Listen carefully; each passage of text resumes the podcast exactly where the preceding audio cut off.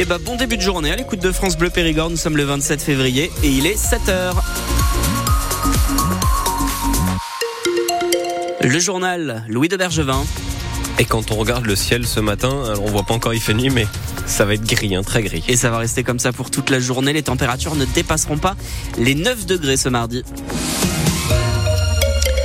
Gabriel Attal va commencer sa visite au Salon de l'Agriculture. Alors que les négociations se poursuivent pour répondre aux revendications des agriculteurs, le Premier ministre viendra notamment assister à la traite des vaches. Alors justement, France Bleu Périgord est au Salon de l'Agriculture pour une matinale spéciale. Thibaut Delmarle, vous êtes notre envoyé spécial et, vous êtes justement euh, à l'endroit de la traite des vaches où on attend Gabriel Attal dans quelques instants. Oui, dans les toutes prochaines secondes, Gabriel Attal normalement est en train d'arriver euh, en, ce moment même. Dans moins de 5 minutes, il sera ici euh, dans cette salle euh, de traite du hall 1 du, salon de l'agriculture. Alors il y a beaucoup de vaches, beaucoup de vaches qui attendent pour se faire traire et donc beaucoup de costumes à côté, beaucoup de costumes et de belles Stan Smith blanches de l'équipe du gouvernement pour accueillir le président, le, premier ministre dans, dans les toutes prochaines minutes.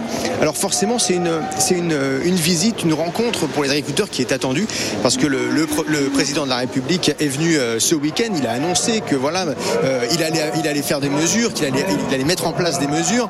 Euh, juste au lendemain de sa venue, il a dit que c'était la priorité absolue de son gouvernement. Vous savez, ici, les agriculteurs, j'en ai parlé avec eux ce matin, ils disent très bien, très bien, mais maintenant il va falloir des actes, il va falloir que, que, ce, ce, qui, est annoncé soit mis en place, que la trésorerie puisse revenir dans les fermes, ce qui n'est pourtant pas le cas. Là, je suis avec, avec Hélène de Mialet, hein, qu'on va, qu'on va suivre tout au long de cette matinale, et elle me dit très bien, moi je vais peut-être le rencontrer, Gabriel Attal. Mais ce que je lui dirais, c'est de venir me voir, de venir passer une journée euh, dans ma ferme, voir vraiment ce que c'est notre travail et pas simplement euh, dans, l'univers un peu euh, policé du salon de l'agriculture. Voilà la visite donc du Premier ministre qui est, qui est attendue. Merci beaucoup euh, Thibaut Delmarle. On vous retrouve hein, tout au long de cette matinale euh, au Salon de l'Agriculture. Et puis ce midi, en dehors du salon, les représentants des banques et des assureurs sont convoqués au ministère de l'économie. Hier, le ministre Bruno Le Maire leur a demandé euh, de prendre leur part, de proposer notamment des prêts plus intéressants pour les agriculteurs. Le plus gros événement agricole qui suit aussi son cours habituel avec les nombreux concours qui s'y tiennent. Hier, un jeune lycéen de la maison familiale et rurale de Périgueux a terminé 40e sur 1000 candidats au départ au concours national des meilleurs pointeurs de vaches Primolstein. C'est ceux qui savent reconnaître les belles vaches, celles qui auront une belle descendance. Mag Sisa, la vache justement Primolstein de Mialet, a terminé troisième du concours dans la catégorie première lactation, c'est-à-dire qu'elle a eu un, veau. Et puis on, a un chien star aussi, une chienne berger de bride, la Gemaille, qui a remporté la première place au concours général agricole. C'est donc le plus beau chien de France parmi les races de chiens de berger. Un retour à la maison en Dordogne, à Mussy l'île est très haute. La rivière est placée en vigilance orange au cru ce matin, mais le niveau se stabilise selon Vigicru. Euh, pas de grande inquiétude, euh, explique la mairie. Normalement, l'eau ne devrait pas autant monter que pendant les dernières inondations en décembre dernier. Les autres rivières du département sont en vigilance jaune, mais les fortes pluies des derniers jours ont aussi provoqué un glissement de terrain à Saint-Martin-Lastier hier après-midi. Une partie de la colline s'est retrouvée sur la route départementale 3 qui a été fermée à la circulation de la terre argileuse et des arbres euh, donc qui ont glissé sur la route. Il pourrait y avoir d'autres glissements de terrain dans le secteur, selon le maire, qui appelle les automobilistes à la prudence. Un homme de 46 ans de Beaumontot en Périgord a été condamné à un an de prison avec sursis hier pour avoir frappé ses enfants et son beau-fils l'an dernier et des mineurs âgés de 14, 10 et 7 ans. Les enfants avaient dénoncé les violences à l'école. Le tribunal lui a interdit d'aller voir euh, les enfants chez eux, mais il garde l'autorité parentale. Peut-on se passer du permis de conduire en Dordogne? Les députés européens débattent en tout cas de l'idée d'une visite médicale obligatoire tous les 15 ans. Les conducteurs déclarés euh, inaptes médicalement pourraient perdre le droit de conduire.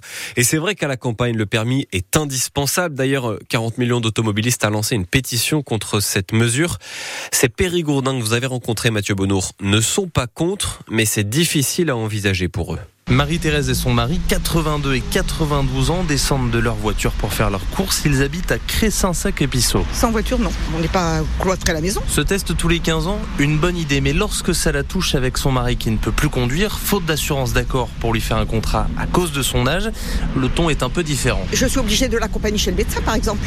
Alors qu'il pouvait très bien y aller tout seul. Ça me gêne. Moi, je pensais le lâcher d'ici 2-3 ans, en le décidant. Apte ou pas apte, c'est ça la grande question. Comment savoir soi-même Pour Denis, il faut se faire confiance sans se voiler la face. C'est à chacun d'être responsable et de savoir s'il est en capacité ou pas de le faire. Peut-être qu'après, avec plus d'âge, on a moins de bon sens. Ce retraité s'inquiète tout de même d'être coincé chez lui si on devait lui prendre le permis. Surtout quand on est à la campagne, c'est le seul moyen qu'on a pour euh, être encore relié à la civilisation. Donc si on n'a plus le moyen de se déplacer à la campagne, c'est un handicap. Serge habite lui aussi à la campagne, à Chalagnac. Il n'est pas contre l'idée de la visite médicale à condition de trouver des solutions. Soit on crée des transports en commun qui permettent effectivement aux gens de se déplacer, mais euh, si rien d'autre, eh ben, on va pas tous habiter en ville. Hein. Pour le moment, il n'a aucune solution sans la voiture pour faire ses courses. La députée européenne écologiste qui porte cette mesure, Karima Deli, a, réfléchi à des solutions alternatives comme le transport à la demande ou les navettes adaptées.